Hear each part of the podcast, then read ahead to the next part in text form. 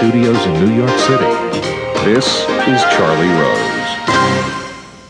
Today, Time Magazine unveiled its choice for 2014's Person of the Year. Since 1927, the magazine's editors have recognized the person or persons who, in their words, quote, most affected the news and our lives for good or ill and embodied what was important about the year. This year, it is a group of people, the Ebola fighters. They are the doctors, scientists, and health workers battling a disease that has already taken more than 6,000 lives. To talk about this issue and the extraordinary heroism of its subjects, I'm pleased to have Times managing editor Nancy Gibbs back at this table. Welcome. Thank you, Charlie. Let me hear what you let me read what you said.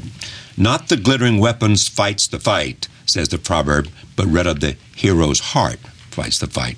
Maybe this is true in any battle. It is surely true of a war that is waged within with bleach and a prayer. First responders were accused of crying wolf even as, as the danger grew. But the people in the field, the special forces of Doctors Without Borders, Médecins Sans Frontières, uh, the Christian medical relief workers of Samaritan's Purse, and many others from all over the world who fought side by side with local doctors and nurses, ambulance drivers, and burial teams. There you go. These are the heroes that you're talking about.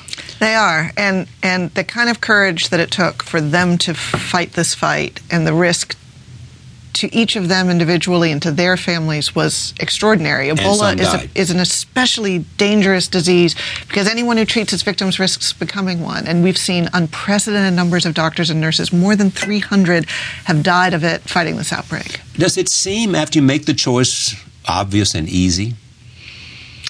in a in a way, and this year, uh, the more we thought about it, and we sort of decided a couple months ago that this was the way we were going to go. Um, it, it became clearer and clearer as we talked to these people, heard their stories, watched what they were doing, and and and it's against the context of a global health system that didn't perform very well. And that's the crucial part of it. On the one hand, you have the extraordinary heroism and courage of these frontline fighters, which was all the more important because they're protecting the rest of us. It is not as though in a globalized world, uh, a pandemic is not able to travel further faster than ever before. And so if our disease surveillance systems don't work, if the alarms aren't heeded, then the entire world is at risk. These are the people who, who basically bought us time.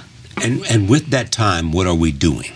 Well, finally, I mean, what's extraordinary is in March, in April, the, the frontline workers, like the Doctors Without Borders people, were yelling and screaming, This is different. This is really serious. And they were.